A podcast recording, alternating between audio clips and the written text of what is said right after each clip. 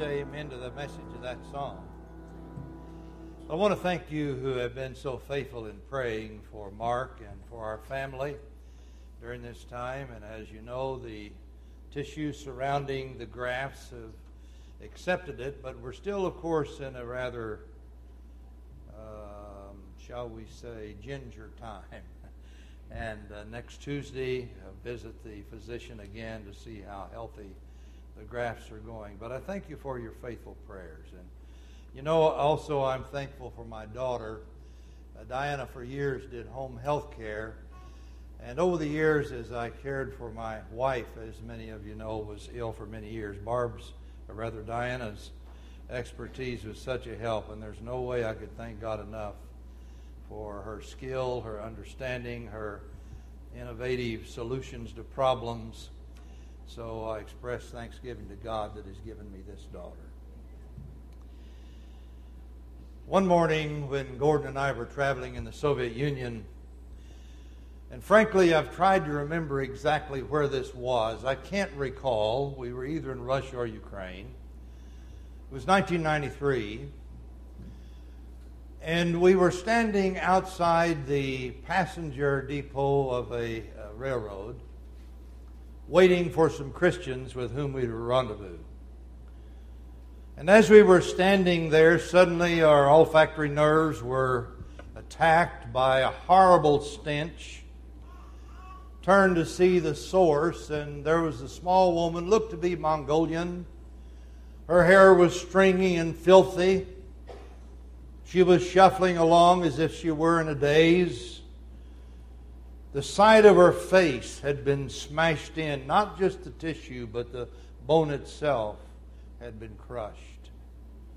And the stench was horrible. She passed by us and went to the steps of the railroad station and sat down and put a little small receptacle by her side. Bob Love was with us on that trip, and Bob, being a man of action, quickly rushed into the train depot trying to get some food or something to help this woman, but he couldn't speak Russian and accomplished nothing. He went to a policeman and tried to talk to the policeman. The policeman would not give him even the time of day. And he came back frustrated, and then some Christians arrived, and Bob said, We must do something to help this woman. They said, You don't understand. This is mafia.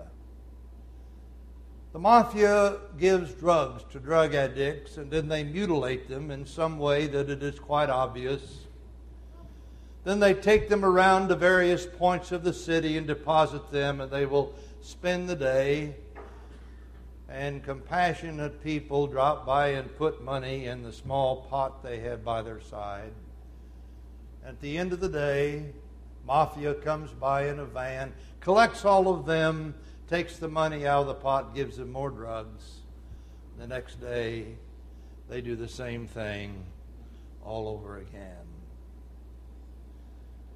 That episode stands out in my mind as clearly as if it had happened yesterday, as well as the memory of that stench. Twenty years ago, but as if it were yesterday. That smell, that stench, that odor was the stink of cruelty, the stink of evil. It was the stench of the kingdom of darkness, the kingdom of Satan. In recent years, a lot of study has been given to the science of odors and various aromas their effect upon humans. For instance, it's quite clear that lavender, in a very s- subtle way, not overwhelmingly, but the subtle scent of lavender is calming. Therefore, those who practice aromatherapy recommend that a very subtle scent of lavender be in the bedroom as a sleep aid. A lot of studies have been done concerning pheromones. Let me ask you, what do you smell like? And you may have taken a bath and you may have put on odorless deodorant, but you are still emanating an aroma, a pheromone. For many years, the study of the animal kingdom and insect kingdom uh, brought this to light how these creatures emit a certain odor that attracts a creature of the opposite sex. And in recent years, of course, the last 30 at least, it's been known that humans do the same thing. Although it is subliminal, we cannot consciously be aware of the fact that an odor is being emitted or even smelled, but it happens. And that's why certain men are attracted to certain women and certain women to certain men, and some are repelled because the same pheromone will attract one and repel another. Interesting study, isn't it? What do you smell like? well, when it comes to pheromones, nobody can say for sure. It's interesting in Scripture, aroma often has a very high level of presentation. Those of us who spent our early years, at least, if not present years in the King James, are acquainted with the expression a sweet smelling savor.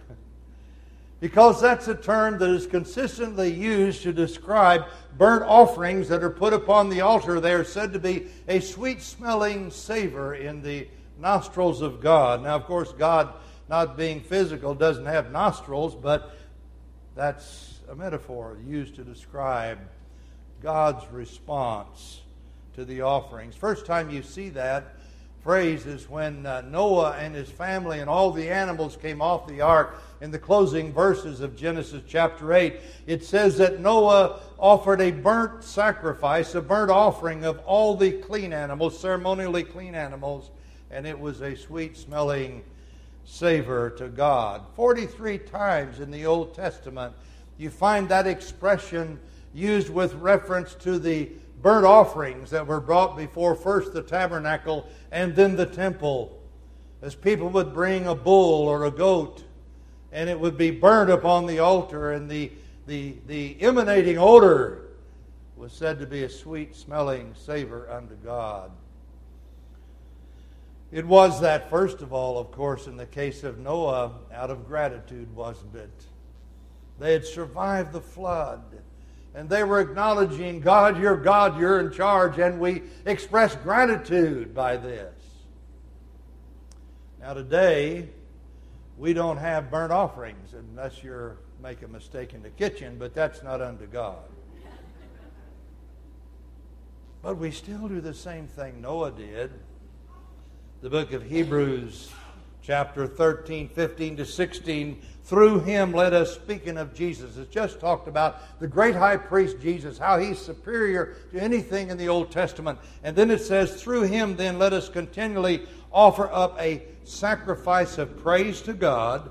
Notice, that is the fruit of lips that give thanks to his name. And do not neglect doing good and sharing, for with such sacrifices God is pleased in the resurgence of the worship movement, there's often been the emphasis on that first. We bring the sacrifice of praise unto the Lord. You know the song. But equal to that, equal to that is doing good and sharing. Many people are very gifted at spouting with the best of them but their lives are not the walk. It's all talk. Both are important. That we talk the talk and walk the walk. Doing good and sharing. We hear the heart of Jesus in that, don't we?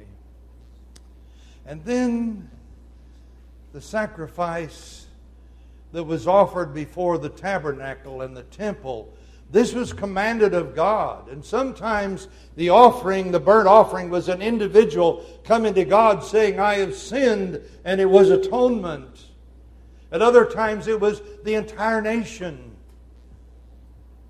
And that aroma was pleasing to God because it emphasized an obedient heart. They were obeying, they were doing what God said, but also was pleasing to God because it was an act that was restoring a relationship between himself and his people. And you know there is such a sacrifice for us as well. Not a burnt offering, but Jesus Christ upon the cross. Ephesians 5 2, walk in love as Christ saw all of you, and gave himself up for us. He gave himself up for us an offering and a sacrifice to God as a fragrant aroma. The cross of Jesus did not emit any smell that we know of except perhaps the smell of blood. But just as that burnt offering upon the altar before the tabernacle and the temple was a sweet smelling savor to God, metaphorically, the same is true of Jesus upon the cross. A sweet smelling, fragrant aroma unto God because Hebrews 12:1 tells us that Jesus despised the shame of the cross. He hated becoming sin. But in the Garden of Gethsemane, he cried out, Oh God, if it be possible, let this cup pass from me. But then obediently he said, Nevertheless, not my will, but thine be done.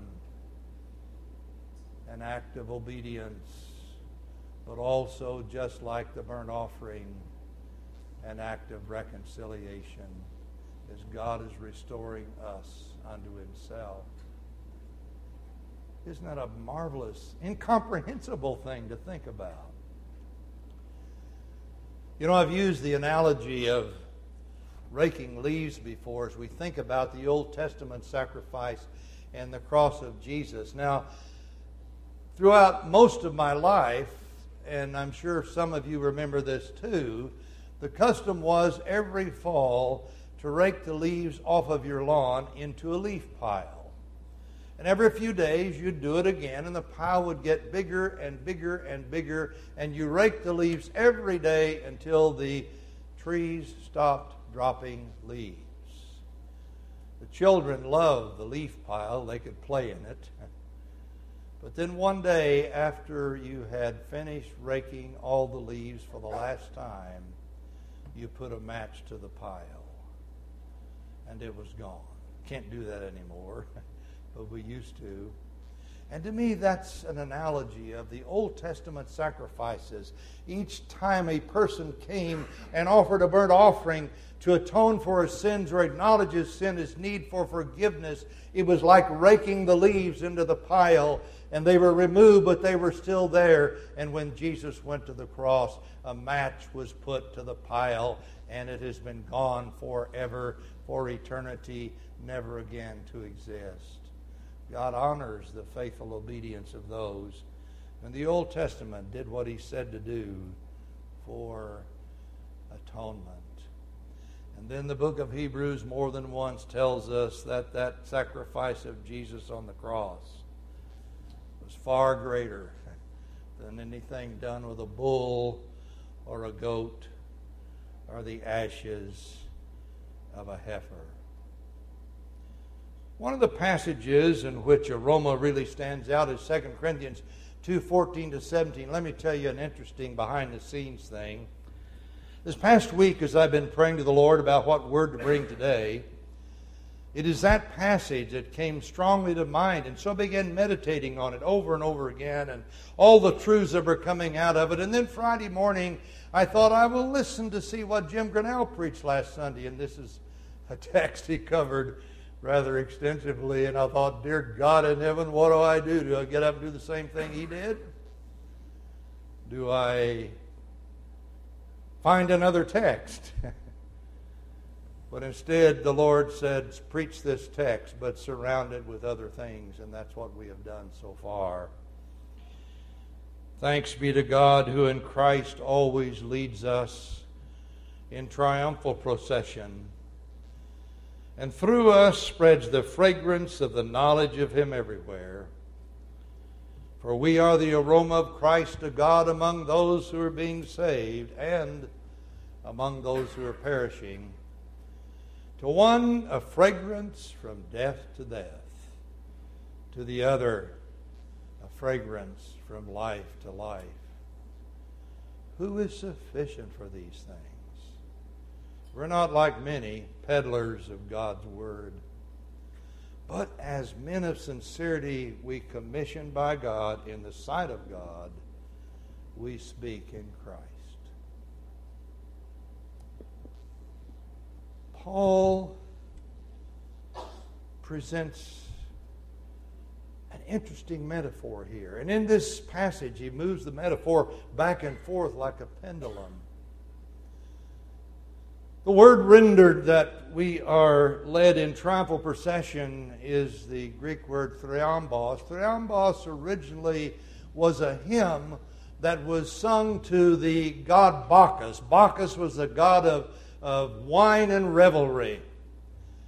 And the worshippers of Bacchus would have festal processions in which they would sing thriamboi, which is hymns, plural of hymns, to Bacchus. And in time, the term came to evolve to mean any kind of a festal procession. And then in time, it evolved to mean only those triumphal processions that a successful general or Caesar had when he came home from a successful military campaign. The Latins took the term thriambos and from it came triumph. And we have today the word triumph. You can see the evolution of sound there. What is Paul talking about? In a triumphal the victorious general or victorious Caesar would lead a procession through the streets. He would be in a chariot or a cart, not always a chariot, sometimes a cart that was well, well covered with beautiful objects. To the back of the chariot or cart, a chain would be attached. And there would be a group of captives in a chain gang that would follow along, sometimes dragged along behind that cart or chariot. In his triumphal, there would be all kinds of loot that had been obtained through his successful campaign. If he had been in an area where they had exotic beasts, some of those would be in the parade as well. If there were a king or some ruler of note that had been conquered, he would be in the processional, usually arrayed in as a monarch to show the greatness of the man that this general or Caesar had conquered. It was a parade of captives. And as they proceeded through the street, Plutarch, describing this, says that every temple, to use his language, was full of fumigations. In other words, what he is saying, incense was burned, it filled the air. The aroma of incense surrounded this entourage as it moved through the street. J.W. McGarvey describes a triumph in which there was a priest walking at the head, swinging a censer that was emanating the aroma of incense. Incense, the aroma filled the air. To some of those were in that procession, that aroma was the aroma of death. Because when they reached the steps of the Capitol, many, many, many of them were going to be slaughtered in honor of the surviving king or general. It was the aroma of death. Others, however, when they reached the Capitol steps, were going to be released and given freedom and life. To those, the aroma of that incense was the aroma of life. Isn't that a tremendous metaphor that Paul presents here? And then notice what he says. We are not like so many peddlers of God's word, but as men of sincerity, as commissioned by God in the sight of God, we speak in Christ. That is one of the metaphors that he uses. One of the aromas that they presented, and he's previously he's talked about how they've traveled through Macedonia and all these places led by Christ and Christ triumphal. And every place they have gone, they have preached the gospel. And he said, the King James uses the word, we did not corrupt it. The Greek word can really refers to someone who is hawking something or peddling something and doing it for profit and sometimes cheating a little bit. For example, the wine merchant, if he had a liter of wine, he would put some water in it so he'd sell a liter and a half. That's what Paul is talking about. We didn't corrupt, we didn't change. We accurately presented the gospel exactly as Christ gave it to us. And for some, it was the aroma of life. They said, Yes, heaven and eternity with Christ is theirs. But for others, they said, No, it was the aroma of death, and they're damned to hell for eternity. It was the aroma of life to some, the aroma of death to others. I pray that when I stand before God,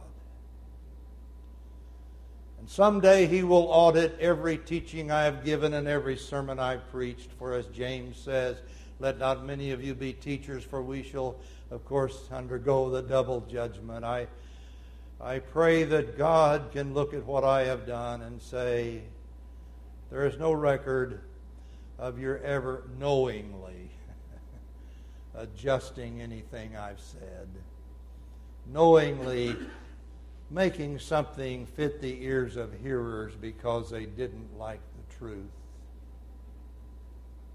Whether anybody has ever accepted it or not. Dear God, I pray that you will approve of what has come from my lips. That should be the prayer of all of us.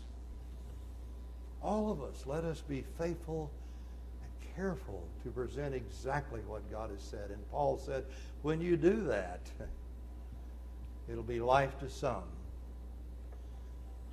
death to others.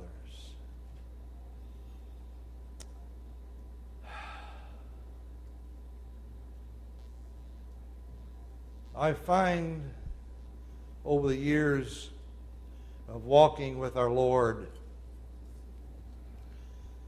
But so often it has been a life of grief.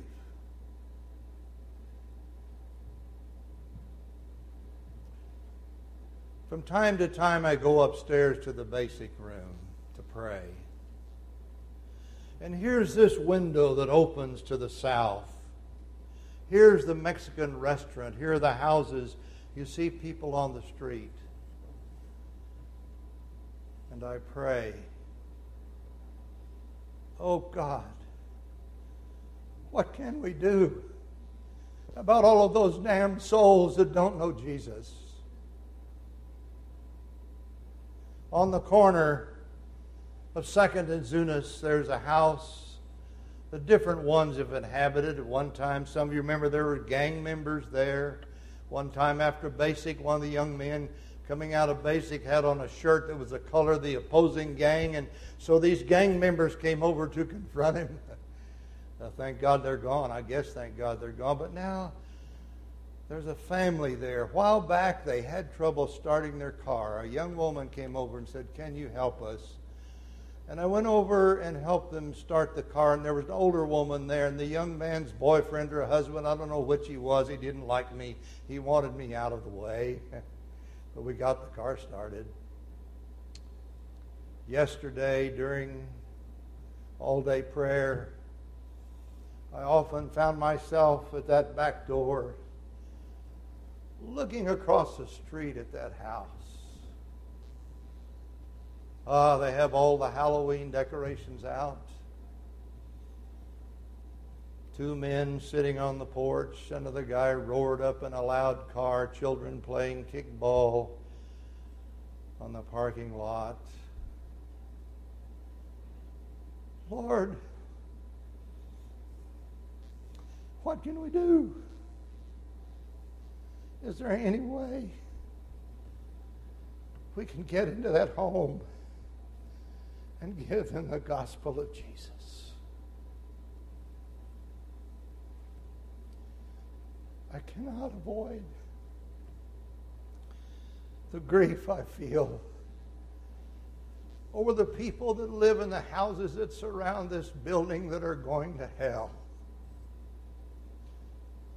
And I don't know how to touch them. For many years, I did a lot of door to door evangelism. My goal was to knock on 30 doors a week. Didn't have much results, but tried.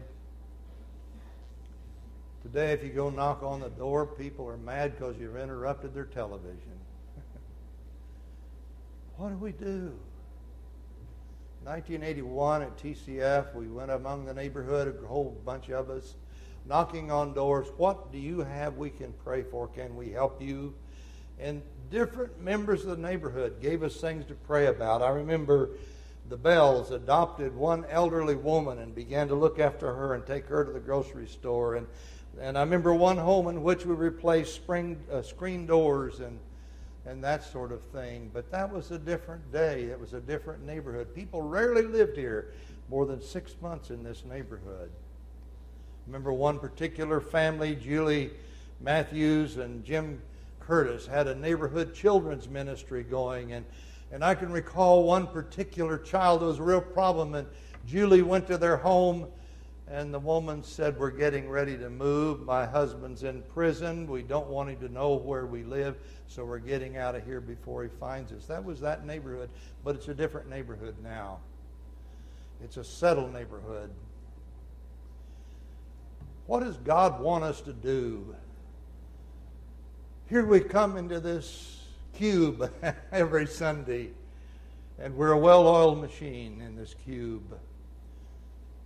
But what do we do about the radius of a half mile around this building? I'm praying for God to show us what to do. We meet and we pray for God and the health of the body, bring people in. My prayer consistently is, Oh God, let us see the lost. Let us know the angels are rejoicing because week after week people are confessing the name of Jesus. Get the floor so wet from baptizing folks, we'd have to move this stuff out of the way. Wouldn't that be wonderful? but it would sure disrupt our well oiled machine, wouldn't it? I hear the heart of Paul. I hear the heart of Jesus. And I've learned over the years because I see a need and have a burden to not move on it till God says move. But I'm asking God to show us what to do in His strategy as a church. I'm also asking God to put upon your hearts the burden He's put on mine. That we cannot complacently come to this building Sunday after Sunday as if the world out there didn't exist. We pay money and send missionaries, and it's awful easy to pay somebody else to do something. Will you join me in praying about that? That God would show us, that we would not impulsively rush out and do something on our own. That'll bring disaster. But what is God saying? Wouldn't it be wonderful if that sweet aroma. You notice Paul says we are the aroma of Christ in one passage. And when the offering was put upon the altar and burned, it produced an aroma.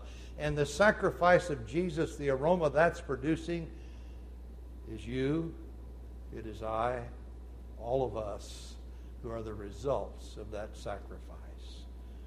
We are that pleasing aroma unto God. Wouldn't it be beautiful if that aroma would arise with such intensity from this neighborhood